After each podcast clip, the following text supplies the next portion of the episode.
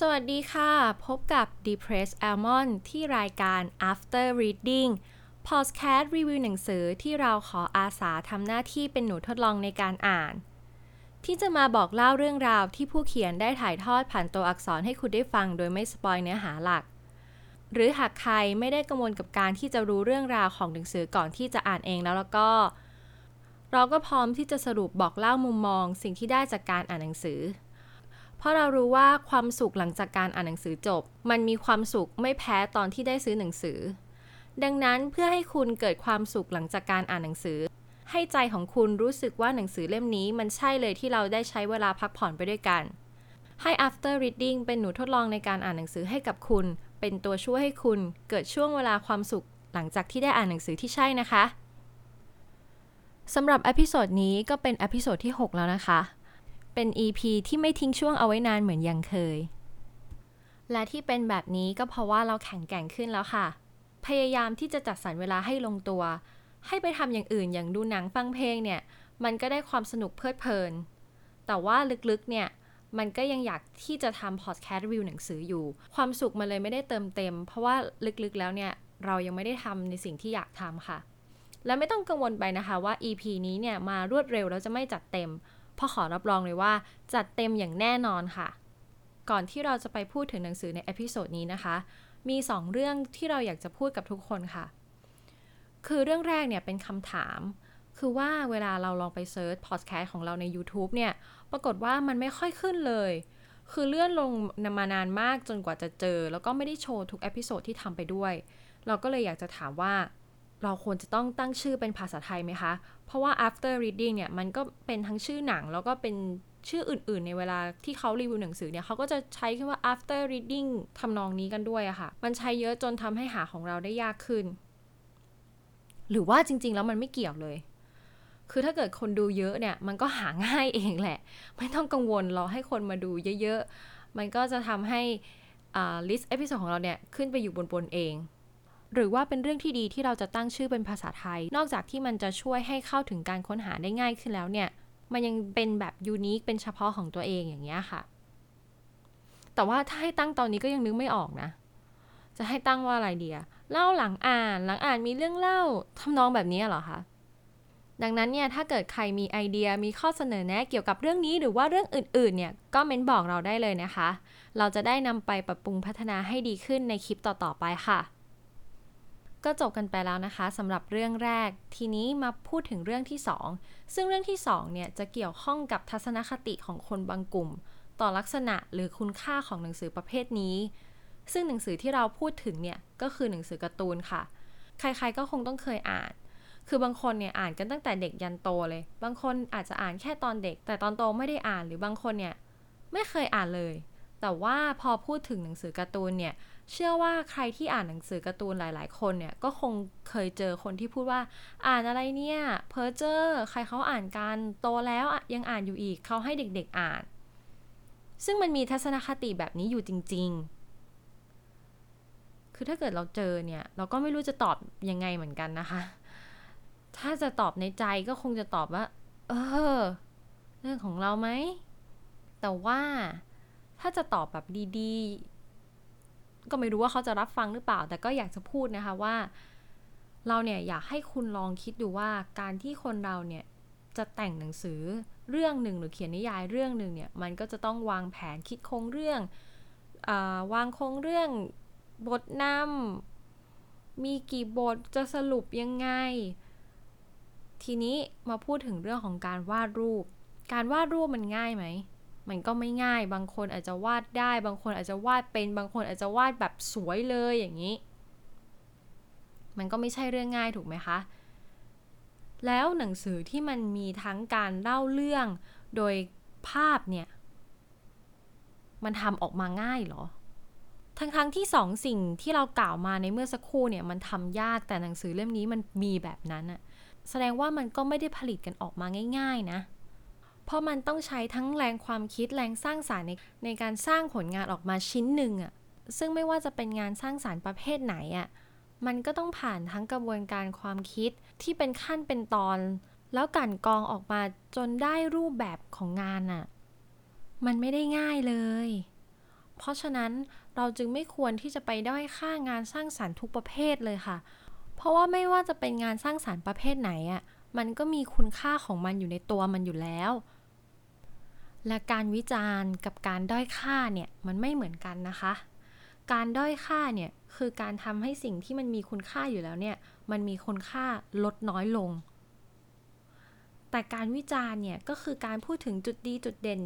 ข้อด้อยหรือมุมมองทัศนคติต่างๆ อย่างปราศจากอคติ ถ้าเกิดการวิจารณ์มันเป็นเรื่องที่ผิดเราคงไม่เห็นนักวิจารณ์ภาพยนตร์ คนรีวิวหนังรีวิวหนังสือ หรือว่ารีวิวสินค้าต่างๆอะค่ะ แล้วมันก็มีนะคะหนังสือการ์ตูนดัง ๆ ที่มันดังแบบระดับโลกเลยเนี่ย ที่มีการแปลหลากหลายภาษาอย่าง One Piece Attack on Titan Bleach หรือว่าหลากหลายเรื่องอย่างเงี้ยค่ะ หรือไม่ว่าจะเป็นอย่างตัวของฮีโร่อย่างกัปตันอเมริกาสไปเดอร์แมนอย่างของพวกฝั่ง Marvel DC อย่างเงี้ย มันก็มาจากการ์ตูนแล้วมันก็ดัดแปลงเป็นภาพยนตร์ คือถ้าเกิดคุณชอบงานเหล่านี้แล้วคุณมาดูถูกการ์ตูนเนี่ย โดยเฉพาะการ์ตูนญี่ปุ่นเนี่ยเราว่ามันไม่ใช่แล้วนะ แล้วเราก็โชคดีมากค่ะ ที่คนในบ้านเราเนี่ยไม่ได้มีทัศนคติแบบนี้ แต่ไหนๆก็พูดถึงเรื่องนี้แล้วนะคะ ก็ขอพูดอีกสักเรื่องหนึ่งแล้วกัน คือเราว่าสาเหตุหนึ่งเนี่ยที่ผู้ใหญ่เขาไม่ค่อยอ่านหนังสือการ์ตูนกันเนี่ย บางส่วนนะที่ไม่ได้มีทัศนคติแบบเนี้ยก็เป็นเพราะว่าขนาดตัวอักษรของหนังสือค่ะ คือที่เราพูดได้เนี่ยเพราะว่าเหตุการณ์นี้เกิดขึ้นกับที่บ้านของเราเอง คือคุณพ่อของเราเนี่ยเขาดูแอนิเมชัน Attack on Titan คือดูจบเลยแล้วดูแบบทุกซีซั่นเลย แล้วพอรู้ว่าที่บ้านมีหนังสือการ์ตูนเนี่ยก็อยากอ่าน อยากรู้ว่ามันจะจบยังไง แต่ก็เจอปัญหาในการอ่าน ก็คือตัวอักษรในของหนังสือเนี่ยมันเล็กมาก คือคุณพ่อเนี่ยเขาพยายามอ่านแล้ว แต่ว่ามันก็ปวดตา เพราะว่ามันเล็กเกินไปใส่แว่นแล้วก็ไม่ช่วยอย่างเงี้ยค่ะ คือคุณพ่อเราเขาบอกว่าน่าจะใหญ่กว่านี้สักนิดหนึ่งซึ่งคุณพ่อของเราเนี่ยก็เพิ่ง 60 กว่าเองนะคะ 60 ต้นๆด้วย แต่จะให้ไปอ่านอีบุ๊กเนี่ย ก็ไม่ชอบอีก ดังนั้นเนี่ยเขาก็เลยจะต้องรอดูแอนิเมชันอย่างเดียวไป หนังสือการ์ตูนเนี่ยก็บอกลากันไปเลย หลังจากได้ฟังเราพูดถึงเรื่องของหนังสือการ์ตูนเนี่ย ทุกคนก็เดากันได้เลยถูกไหมคะว่า episode เนี้ย หนังสือที่เราหยิบมารีวิวเนี่ยก็จะต้องเป็นหนังสือการ์ตูน แต่ว่าจะเป็นหนังสือการ์ตูนเรื่องไหนเนี่ย ถ้าเกิดคนที่ติดตามเพจของเราเนี่ยเพจ Subway This Thai Mia เนี่ยก็พอจะเดาได้ค่ะว่าเป็นการ์ตูนเรื่องอะไร เพราะว่าเราเคยโพสต์อวดหนังสือตอนที่ซื้อมาใหม่ๆ คือถ้าเกิดใครยังไม่ไปกดเนี่ยไปกดซะนะคะหยอกหยอกค่ะ ถ้าเกิดใครชอบเนี่ยก็ลองไปดูนะคะ ถ้าสนใจก็กดไลค์ไว้ได้ค่ะ หรือกดติดตามไว้ได้ คือประเด็นที่เราจะพูดก็คือว่า ถ้าเกิดใครกดติดตามไว้เนี่ยก็อาจจะพอเดากันได้ว่าเป็นหนังสือการ์ตูนเรื่องอะไร แต่ถ้าเกิดใครที่ไม่กดติดตามเนี่ยก็มาฟังพร้อมกันตอนนี้เลยค่ะ วันนี้หนังสือการ์ตูนที่เราพูดถึงกันเนี่ยก็คือสืบลับฉบับคาโมโนฮาชิรอนซึ่งเป็นการ์ตูนที่เขียนโดยอากิระอามโนะค่ะ ลิขสิทธิ์แปลไทยโดยสยามอินเตอร์คอมิก ราคาปกอยู่ที่ 95 บาท ถ้าเกิดใครอ่านมังงะมานานเนี่ยอาจจะคุ้นกับชื่อผู้เขียนบ้าง เพราะว่าผู้เขียนเนี่ยเขาก็ได้มีผลงานหนังสือการ์ตูนที่มีการแปลเป็นภาษาไทยแบบถูกต้องลิขสิทธิ์เลยนะคะ แล้วหนังสือการ์ตูนเรื่องนั้นเนี่ยก็ถือว่ามีชื่อเสียงในวงกว้างเลยค่ะ หรือว่าถ้าเกิดใครเนี่ยไม่ได้อ่านมังงะ แต่ชอบดูอนิเมะเนี่ยก็อาจจะเคยผ่านตากันมาได้นะคะ เพราะว่าอนิเมะของเขาเนี่ยก็มีด้วยเช่นเดียวกัน แล้วก็สนุกอยู่ด้วยนะคะ ซึ่งเรื่องดังกล่าวก็คือ Reborn ครูพิเศษจอมป่วนค่ะ พอพูดชื่อ Reborn ครูพิเศษจอมป่วนเนี่ยอาจจะพอคุ้นๆกันบ้างใช่ไหมคะ คือเรื่องดังกล่าวเนี่ยจบไปเมื่อปี 2553 แล้วหลังจากนั้นเนี่ยเราก็ไม่ได้เห็นผลงานใหม่ๆออกมาเลยนะคะ ซึ่งสืบลับฉบับคาโมโนฮาชิรอนเนี่ยถือว่าเป็นผลงานล่าสุดเลยค่ะที่มีการแปลเป็นภาษาไทยออกมา ปัจจุบันเนี่ยที่ญี่ปุ่นเนี่ยมีการพิมพ์ไปเล่มที่ 3 แล้วก็คือในช่วงเดือนสิงหาคมที่ผ่านมา แต่ว่าประเทศไทยเนี่ยยังมีการแปลเพียงเล่มเดียวอยู่นะคะ ทีนี้มาพูดถึงเรื่องของรูปเล่มกันค่ะ ขนาดรูปเล่มเนี่ยก็จะเป็นขนาดปกติของการ์ตูนทั่วไปเลย มีปกสีแล้วก็มีกระดาษห่อปกสีอยู่ ถ้าเกิดใครคาดหวังที่จะให้หนังสือการ์ตูนเนี่ยมีหน้าสีอยู่ด้วยเนี่ยก็ต้องขอบอกนะคะว่าเล่มนี้อาจจะทำให้คุณผิดหวังเพราะว่าหนังสือการ์ตูนเล่มนี้ไม่มีหน้าสีค่ะ แต่ว่าเรื่องของกระดาษเนี่ยถือว่าเขาใช้กระดาษดีนะคะ เพราะปกติเล่มแรกเนี่ยทางสำนักพิมพ์เขาอาจจะยังไม่ได้ลงทุนกับคุณภาพของกระดาษก็คือ อาจจะลองดูว่าเอ้ยเรื่องนี้จะดีหรือเปล่า ดังหรือเปล่า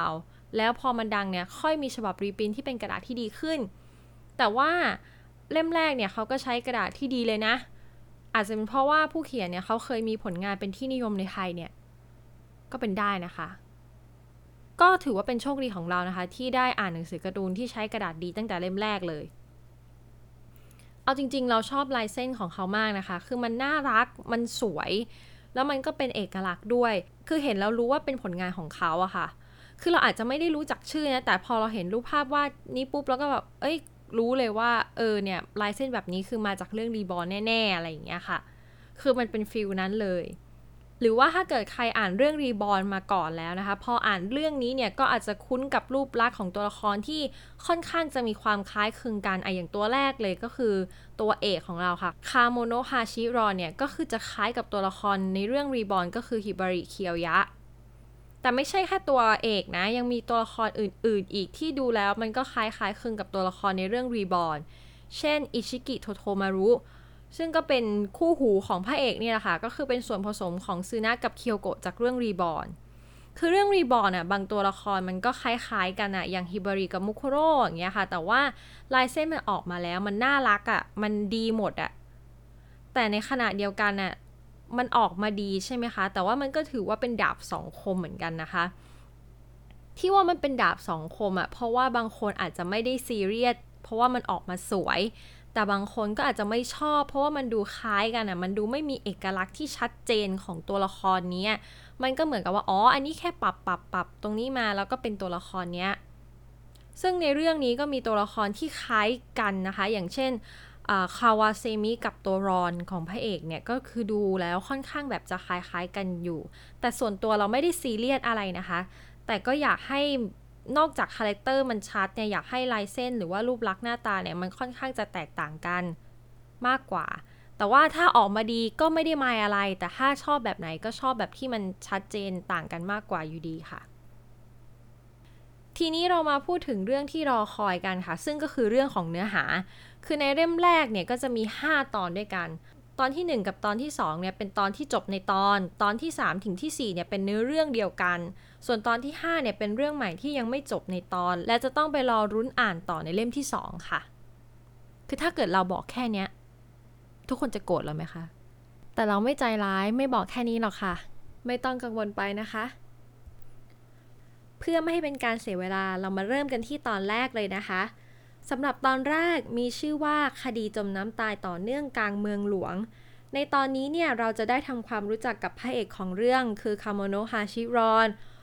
ว่าเขาเนี่ยเป็นคนที่ถูกจับตามอง เพราะว่าเป็นคนที่มีความสามารถมาก ๆ เลยค่ะ โดยโรงเรียนอบรมนักสืบบูเนี่ยที่เป็นโรงเรียนอบรมนักสืบชื่อดังระดับโลก ทุกคนเนี่ยคาดหวังว่าเมื่อเขาจบการศึกษาออกมาแล้วเนี่ยคดีที่ปริศนาทุกคดีเนี่ยจะไม่มีเหลือ เพราะว่าเขาอะเทพมาก และภาพก็ตัดเป็นอีก 5 ปีต่อมาค่ะ ก็กลับไปที่กองสืบสวนสำนักงานตำรวจนครบาล ที่เขาได้ทำการสืบสวนคดีปริศนาที่ยังไม่สามารถแก้ไขได้ ซึ่งคดีนี้เนี่ยเป็นคดีที่มีการสันนิษฐานว่าเป็นการฆาตกรรมค่ะ และการฆาตกรรมดังกล่าว เป็นการกระทำโดยฆาตกรต่อเนื่อง เพราะพบผู้เสียชีวิตในลักษณะเดียวกันถึง 5 คน คิคุเนี่ยที่มองเห็นถึงความดีความซื่อสัตย์ความบริสุทธิ์ของอิชิกิโทโทมารุตำรวจในกองสืบสวนที่ยังไม่มีผลงานโดดเด่น แต่ว่ามีความตั้งใจในการทำงาน ไม่อยากให้ถูกเด้งออกจากกองไป เลยแนะนำให้เขาเนี่ยไปขอความช่วยเหลือจากนักสืบ ซึ่งนักสืบคนนั้นก็คือเอโดงาวะโคนันถึงตัวจะเป็นเด็กแต่สมองเป็นผู้ใหญ่ชื่อของเขาคือโคนันไม่ใช่นะคะ ถ้าเป็นโคนันน่ะคือผิดเรื่อง ส่วนคนที่คิคุให้อิชิกิโทโทมารุไปขอความช่วยเหลือเนี่ย ก็คือคาโมโนฮาชิรอนค่ะ แต่ว่าพอไปถึงแล้วกลับถูกปฏิเสธ ด้วยเหตุที่อ้างว่าตนเองเนี่ยเลิกเป็นนักสืบแล้ว ซึ่งมันก็แน่นอนนะคะว่าเขาก็ต้องยอมช่วยเหลือ เพราะถ้าเกิดไม่ยอมช่วยเหลือเนี่ย มันก็จบเลย มันก็ไม่มีอะไรต่อแล้ว แต่ว่าจะยอมเพราะอะไรและมีสาเหตุอะไรถึงเลิกเป็นนักสืบ ทั้งๆทที่ตอนเรียนเนี่ยถูกจับตามองถึงความเก่งกาจ และในเรื่องในส่วนของการไขคดีอย่างคนร้ายเนี่ยที่ทำให้เหยื่อทุกคนมีสภาพที่เหมือนจะจมน้ำทั้งๆทที่บริเวณดังกล่าวเนี่ยไม่พบแหล่งน้ำที่จะสามารถทำให้จมได้ แล้วก็ไม่พบการต่อสู้ขัดขืนเกิดขึ้น เขาจะเป็นใครและเขาใช้วิธีอะไร และมีสาเหตุอะไร รวมไปถึงสาเหตุอะไรที่ทำให้พระเอกของเราใจอ่อน ยอมกลับมาช่วยเหลือช่วยสืบในคดีนี้ เรื่องราวเหล่านี้ก็จะอยู่ในตอนที่ 1 ทั้งหมดเลยค่ะ ส่วนเรื่องย่อในตอนที่ 2 แบบไม่ spoil เนื้อหาหลักกับตอนที่มีชื่อว่าคดีลักกระปุกออมสินในห้องปิดตาย หลังจากที่อิชิกิโทโทมารุสามารถจับคนร้ายฆาตกรต่อเนื่องได้ เขาก็ได้กล่องคดีสืบสวนมาเป็นของตัวเอง แต่ดูเหมือนว่าจะเป็นถังขยะซะมากกว่า เพราะว่างานที่ได้มาเนี่ยก็เป็นงานที่ไม่มีใครสนใจ อย่างคดีนี้เนี่ยก็มีการแจ้งเข้ามาว่ากระปุกออมสินที่อยู่ในบ้าน ที่ไม่มีร่องรอยการงัดแงะ อยู่ดีๆ น้ำหนักก็ลดลง ซึ่งในบ้านดังกล่าวเนี่ยก็มีคนอาศัยอยู่ด้วยกันเพียงสองคน ซึ่งก็เป็นพี่สาวกับน้องสาวเท่านั้น แล้วกระปุกนี้ก็ไม่สามารถที่จะแคะหยิบหรือว่าเปิดออกมาได้อีกต่างหากและในเวลาเดียวกันนี้น้องสาวเขาก็ได้บอกว่า ยังมีโทรศัพท์แปลกๆที่โทรศัพท์เข้ามาแล้วไม่พูดด้วย ก็ต้องมาลุ้นกันนะคะว่าปริศนาที่ยากแบบนี้เนี่ยเขาจะสามารถ หาคนร้ายได้หรือเปล่าว่าคนร้ายเนี่ยที่แท้จริงแล้วเป็นใครและมีสาเหตุอะไร ก็ไปร่วมลุ้นกันในตอนที่ 2 ได้นะคะ ส่วนในตอนที่ 3 ตอนที่ 4 คดีฆาตกรรมเบนิโซเมออนเซนค่ะอิชิกิโทโทมารุกับคาโมโนฮาชิรอนเนี่ยโชคดีค่ะ เพราะว่าเขาเนี่ยได้รางวัลพิเศษจากกิจกรรมลุ้นของรางวัลจากซูเปอร์มาร์เก็ตได้รางวัลที่ 1 เลยนะคะ แต่ว่ารางวัลที่ 1 ที่เขาได้เนี่ยเป็น voucher คู่รักท่องเที่ยวออนเซนแบบแยกใช้ไม่ได้ด้วยทำให้ทั้งคู่เนี่ยก็ต้องไปด้วยกัน แต่ออนเซนที่ทั้งคู่ไปพักอะค่ะกลับว่าเป็นการจัดฉากของอาจารย์ภาควิชาแกะรอยจากโรงเรียนนักสืบ BLUE ที่ส่งตัวมาเพื่อพิสูจน์ว่าคาโมโนะฮาชิรอนเนี่ยได้ทำผิดกฎหรือเปล่า เพราะว่าคาโมโนฮาชิรอนเนี่ยเขาถูกเพิกถอนใบอนุญาตการเป็นนักสืบค่ะ ถูกขับไล่ออกจากโรงเรียนด้วยนะคะ อาจารย์ที่โรงเรียน BLUE เนี่ยเขาก็เลยส่งอาจารย์ภาควิชาแกะรอยมาสืบค่ะว่า ตอนนี้คาโมโนฮาชิรอนเนี่ยกำลังทำการสืบอยู่หรือเปล่า แต่ปรากฏว่านอกจากเรื่องนี้ที่จะต้องกังวลแล้วนะคะ ยังมีคดีฆาตกรรมที่ดูเหมือนจะตรงกับเรื่องเล่าในตำนานอีก ซึ่งเรื่องเล่าในตำนานเนี่ยนะคะ ก็เป็นเรื่องราวของการสังเวยชีวิตการบูชายันของเด็กสาวค่ะ ซึ่งผู้เสียชีวิตเนี่ยก็เป็นผู้หญิงเหมือนกันค่ะ ก็ถูกสงสัยว่า เอ๊ะ นี่มันเป็นการ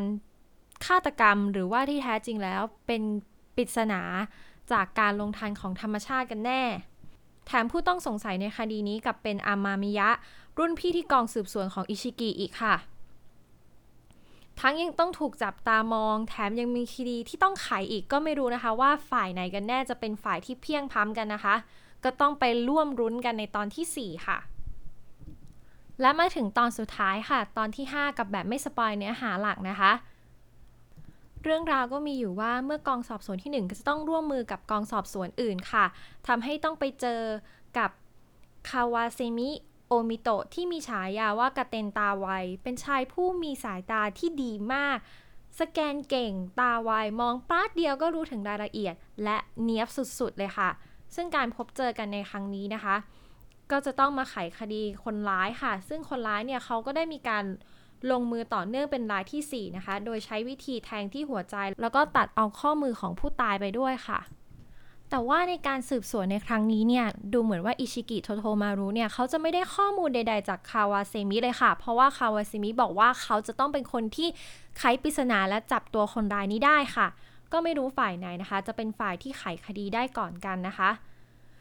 ซึ่งเรื่องราวในตอนที่ 5 เนี่ยยังไม่จบลงนะคะ จะไปดำเนินต่อในเล่มที่ 2สำหรับเรานะคะที่เป็นคนอ่านเรื่องราวทั้งหมดเนี่ยจบลงทั้ง 5 ตอนเนี่ย ก็ขอบอกเลยนะคะว่าเนื้อเรื่องเนี่ยมันเป็นการ์ตูนเนี่ยเกี่ยวกับแนวสืบสวนจริง ๆ แต่ว่ามันก็มีความตลกปนอยู่ด้วย ถ้าเกิดใครอยากได้ที่เป็นแนวสืบสวนด้วย แล้วก็ตลกด้วยก็แนะนำเลยนะคะ ส่วนถ้าเกิดใครยังตัดสินใจไม่ได้ แล้วอยากฟังความรู้สึกเต็มๆ ที่มันมีการสปอยเนื้อหาหลักมากกว่านี้แล้วแล้วก็ ก็ขอเชิญรับฟังต่อได้เลยค่ะ และขอย้ำอีกครั้งนะคะ ว่าหลังจากนี้จะมีการพูดถึงความรู้สึกหลังอ่าน โดยมีการ spoil เนื้อหาหลักกันแล้วนะคะสำหรับความรู้สึกแรกเลยนะคะ ที่ได้รู้สึกหลังจากอ่านเล่มนี้จบเนี่ยคือเรารู้สึกว่าผู้เขียนเนี่ยเขาไม่ทิ้งปมบางเรื่องเนี่ยให้มันยาวนานเกินไป หรือว่าลากให้มันไปเรื่อยๆ แล้วค่อยมาพูดถึงทีหลัง อย่างเช่นเรื่องนี้ค่ะ เป็นปมของคาโมโนฮาชิรอนในการเลิกเป็นนักสืบคือมันเกิดมาตั้งแต่แรกแล้วว่าโอ้ยเขาเป็นดาวรุ่งดาวเด่นดาวดังเลยแต่อยู่ดีเลิกเป็นนักสืบไปเนี่ย เป็นเพราะอะไรกัน คือจริง ๆ เราก็นึกว่าอ๋อตอนแรกเนี่ยเขาก็คงยังไม่บอกหรอกมั้งว่ามันเป็นเพราะอะไรอาจจะเฉลยมาแค่นิดเดียวแต่จริงๆอะก็คือเฉลยมา แต่ว่ามันก็เฉลยตรงสาเหตุ แต่ก็ไม่ได้บอกว่าสาเหตุที่แท้จริงของอันเนี้ยมันเป็นยังไง คือมันก็ยังมีเรื่องราวให้ไปต่ออีกอะค่ะ คือสาเหตุที่เขาเฉลยมาค่ะก็คือว่าพอสืบสวน หาคนได้แล้วว่าคนร้ายเป็นใครเนี่ยเขาก็จะพูดกดดันให้อีกฝ่ายเนี่ยคือผู้กระทำความผิดเนี่ยต้องปิดชีวิตตนเองตามคำพูดของเขาค่ะ พอมันเป็นแบบนี้แล้วนะคะมันก็แย่สิคะ เพราะว่าผลลัพธ์ของการสืบสวนของนักสืบเนี่ยคือการไขคดีว่าใครเป็นผู้ทำผิด ไม่ใช่ผู้ชี้ชะตาค่ะ หรือว่าที่จะมาสร้างบทลงโทษให้กับผู้กระทำผิด ดังนั้นเนี่ยการทำให้คนคนหนึ่งตาย แม้คนนั้นจะเป็นผู้กระทำผิดจริง ก็ไม่ใช่เรื่องที่ถูกต้อง เพราะว่า ถ้าเป็นตามความหลักแล้วเนี่ยเขาก็ต้องนำตัวคนนี้มาเข้าสู่กระบวนการยุติธรรม แล้วก็การสู้คดีกันถูกไหมคะ การที่ไปจับกลุ่มได้เนี่ย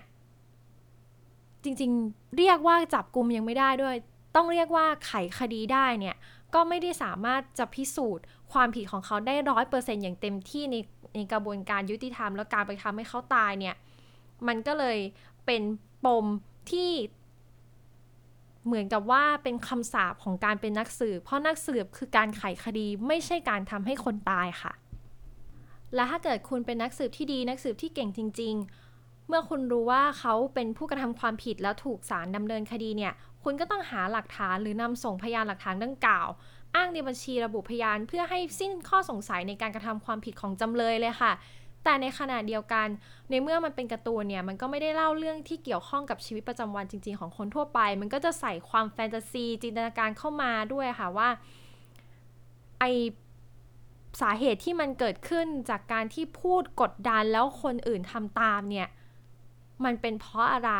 เขาโดยในส่วนนี้เขาก็ยังไม่ได้เฉลยออกมานะคะว่าสาเหตุเนี้ยมันเกิดขึ้นเพราะอะไร มันก็เพิ่มความลับของหนังสือเรื่องนี้ขึ้นมาอีกเรื่องหนึ่งค่ะ สำหรับเรื่องที่ 2 ที่เราประทับใจนะคะ ก็คือในเรื่องของความใส่ใจในรายละเอียดของเนื้อหาค่ะ คือในมันอาจจะเป็นรายละเอียดเล็กน้อยของบทสรุปของคดีนั้นๆนะคะ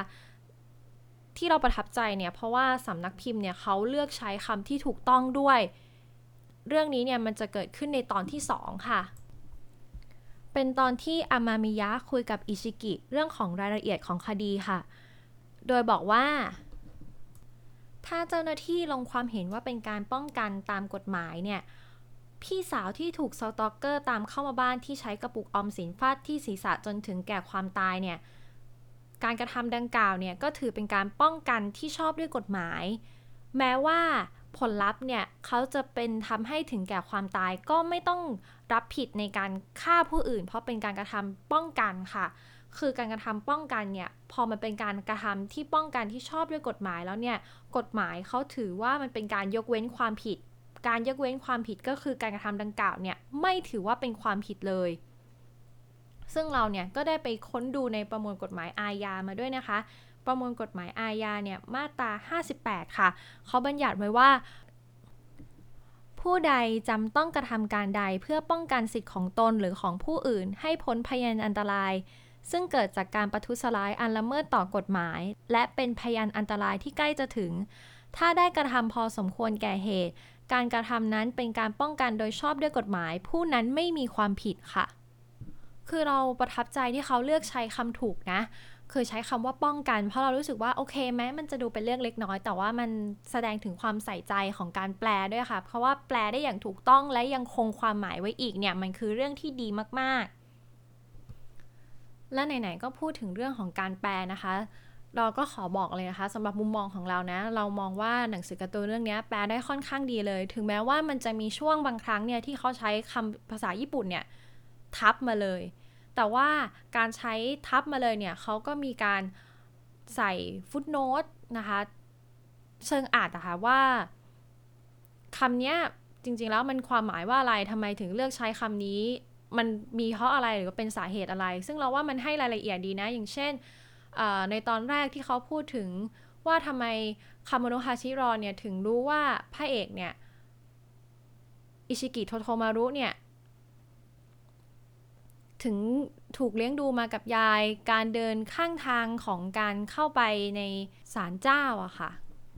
และถ้าเกิดใครชอบความลึกลับนะคะ เรื่องนี้ก็แนะนำเลยนะคะ เพราะว่ามันมีเรื่องราวลึกลับเยอะมาก มันมีอีกหลากหลายปริศนาที่ยังไม่ถูกเปิดเผย ทั้งในเรื่องของโรงเรียนบลูเนี่ยว่าทำไมมันถึงเป็นที่มายังไงทำไมถึงรวมแหล่งคนเก่งๆ แล้วทำไมถึงมีองค์กรมันดูเหมือนเป็นองค์กรองค์กรหนึ่งเลยอย่างเงี้ยค่ะแล้วไหนจะปริศนาที่รอยแผลของคาโมโนฮาชิรอนอีกที่ทำไมมันไม่จางไปสักที แล้วเอ๊ะเพราะอะไรมัน ทำไมถึงมีความสามารถที่แบบพอไขคดีแล้วจะต้องพูดให้คนร้ายจนมุมจะต้องฆ่าตัวตายอย่างเงี้ยมันมาจากอะไร คือมันมีหลายเรื่องออกมา คือแม้ว่าเขาจะเฉลยแล้ว แต่มันก็ยังมีเรื่องที่ให้เราต้องคิดไปต่ออีกว่า เอ้าทำไมมันถึงเป็นแบบนี้ เพราะฉะนั้นถ้าเกิดใครชอบเรื่องราวลึกลับเนี่ยก็ขอแนะนำให้ลองพิจารณาการ์ตูนเรื่องนี้ดูได้เลยค่ะ และอีกเรื่องหนึ่งที่ชอบแต่ว่าได้พูดไปแล้วนะคะ ก็คือเรื่องของลายเส้นยอมรับเลยว่าลายเส้นสวยจริง ๆ คือมันสวยอะ่ะใครถ้าเกิดถ้าเกิดใครที่ชอบอ่านรีบอลอะก็ต้องประทับใจลายเส้นของของเขาใช่ไหมคะ ถ้าเกิดมาอ่านเรื่องนี้คือคุณก็จะประทับใจไม่แพ้กันเพราะลายเส้นมันสวยจริง ๆ ถึงแม้เราอาจจะไม่ชอบตรงที่ว่ามันมีตัวละครเด่นๆที่มันดูคล้ายๆกันอะแต่ก็ปฏิเสธไม่ได้ว่าเออลายเส้นเขาสวยอะก็ มันก็คงเป็นเอกลักษณ์ของเขาอะเออ สวยจริงๆลายเส้นสวยจริง ๆ ค่ะ แล้วถ้าเกิดใครถามเราค่ะว่าทั้ง 5 ตอนที่อ่านมาเนี่ย ประทับใจตอนไหนมากที่สุดสำหรับเราเราชอบตอนคดีฆาตกรรมเบนิโซมาออนเซนค่ะ ตอนที่ 3 กับตอนที่ 4 แต่เราขอถือว่ามันเป็นตอนเดียวกันนะ เพราะว่ามันเป็นเรื่องราวเดียวกัน อย่างแรกที่เราชอบของเรื่องนี้ก็คือมันคือจุดเริ่มต้นของการเดินทางค่ะ คือการที่ได้แบบโชคดีโดยการหมุนวงล้อค่ะ ออกรางวัลแบบเที่ยวแบบคู่รัก แล้วก็มีการพูดถึงโรงเรียนบลูที่เป็นโรงเรียนชื่อดังเกี่ยวกับนักสืบด้วยนะคะ โรงเรียนที่รอนเนี่ยเคยได้เรียนว่าทางนั้นเนี่ยสืบทราบแล้วว่าเออรอนเนี่ยเริ่มกลับมาทำงานแล้ว หลังจากที่ถูกถอนใบอนุญาต แล้วก็ส่งอาจารย์ภาควิชาแกะรอยเนี่ย จากโรงเรียนดังกล่าวเนี่ยมาสืบดูถึงเรื่องนี้ คือมันก็ทำให้ได้รู้นะคะ ว่าบทสรุปของตัวละครนี้มันจะเป็นไปต่ออยังไง คือสรุปแล้วเนี่ยคือโรงเรียนมันจะจับได้ไหมมันจะรู้ไหมแล้วแบบเขาจะเขียนให้ตัวละครที่มาตามดูที่เป็นอาจารย์เนี่ยมันจะลงเอยยังไง ซึ่งเขาก็เลือกจุดจบได้ดีนะคะ ก็คือให้เข้ามาเป็นพวกกับพระเอก เพราะว่าต้องการหาปริศนาจากการที่หายตัวไปไร้ร่องรอยของครอบครัวเขา คือตอนแรกอะ่ะก็คิดว่าเอ๊ะมันจะจบยังไงมันจะเป็นตัวประกอบที่โผล่มาแล้วหายไปไหมแต่ท้ายที่สุดแล้วเขาก็เข้ามาเป็นทีมพระเอก มันก็จะเป็นประโยชน์ในการสืบในอนาคตที่มีจะต้องแบบมีการแกะรอย มันก็ไม่ได้ดำเนินซ้ำจำเจที่มีแค่รอนกับตัวโทโทมารุเท่านั้นนะคะ มันก็จะมีตัวละครอื่นเข้ามาด้วย คือเราว่ามันก็เพิ่มเรื่องราวของการสืบสวนให้มันน่าสนใจยิ่งขึ้น แล้วก็อันที่จริงอะโดยส่วนตัวชอบนะ เพราะว่าถ้าเกิดให้มันจบแบบจับไม่ได้หรือว่าเข้าใจผิดว่ามันไม่ได้แบบสืบเนี่ย เรื่องอะมันก็จะไปต่อไม่ได้ แล้วมันก็จะดูแปลกๆ เพราะโอ้โห คุณเป็นถึงโรงเรียนนักยอดสุดยอดนักสืบเนี่ยแล้วคุณไม่รู้เรื่องว่าคาโมโนฮาชิรอนเนี่ยกลับมาสืบแล้วหรอ มันก็ดูแบบ มันก็คงได้แค่ความตลกอะ่ะคือเราคิดว่าถ้าเกิดมันมาจากแนวเนี้ยมันก็คงจะ มันก็คงจะตลกอย่างเดียว แต่มันก็ดูไม่ค่อยสมเหตุสมผลเท่าไหร่ เพราะคนตรวจสอบมันก็เป็นถึงหนึ่งในอาจารย์เลยนะ แต่พอให้มันมีจุดจบแบบนี้ค่ะ ที่ว่าเขายอมช่วยเหลือ เพราะว่าเขาต้องการความช่วยเหลือจากรอนด้วย มันก็เป็นการดำเนินเรื่องที่ดีไม่จำเจ แล้วก็เป็นเรื่องที่การเพิ่มเอาตัวละครเข้ามาอีกเรื่องหนึ่งได้โอเคเลย และนั่นก็เป็นเหตุผลนะคะว่าทำไมตอนนี้ถึงเป็นตอนที่เราชอบมากที่สุด และปัจจุบันนะคะ หนังสือการ์ตูนเรื่องนี้เนี่ยฉบับแปลภาษาไทยก็ได้มีการแปลและตีพิมพ์เล่มที่ 2 ออกมาแล้วนะคะ ราคาปกเนี่ยก็อยู่ที่ 95 บาทเหมือนเดิมค่ะ แต่ว่าตัวเราเองเนี่ยยังไม่ได้ไปซื้อมาหาอ่านเลย ถ้าเกิดเราซื้อมาอ่านแล้วเป็นยังไงเนี่ยเราก็จะมาเล่าให้ทุกคนได้ฟังกันอีกครั้งนะคะ ส่วนถ้าเกิดใครเนี่ยมีหนังสือการ์ตูนนิยายวรรณกรรมไม่ว่าจะเป็นแนวไหนนะคะ ที่ชอบหรืออยากจะแนะนำเนี่ยก็สามารถแนะนำพิมพ์เข้ามาได้ในช่องคอมเมนต์ได้เลยนะคะ จะได้มาแชร์มุมมองในการอ่านหนังสือด้วยกัน และสำหรับการรีวิวหนังสือ สืบลับฉบับคาโมโนฮาชิรอนเล่มหนึ่งแบบฉบับหนูทดลองในการอ่านที่มาบอกเล่าเรื่องราวให้ทุกคนได้ฟังกันใน podcast after reading EP นี้ก็ขอจบลงเพียงเท่านี้ค่ะ หวังว่าทุกท่านที่ได้รับฟังเนี่ยจะได้รับความเพลิดเพลิน และสามารถหาคำตอบได้นะคะ ว่าหนังสือเล่มนี้จะเป็นหนังสือเล่มที่ใช่ที่คุณจะใช้เวลาพักผ่อนไปด้วยกัน และพบกันใหม่ใน episode หน้า สวัสดีค่ะ บ๊ายบาย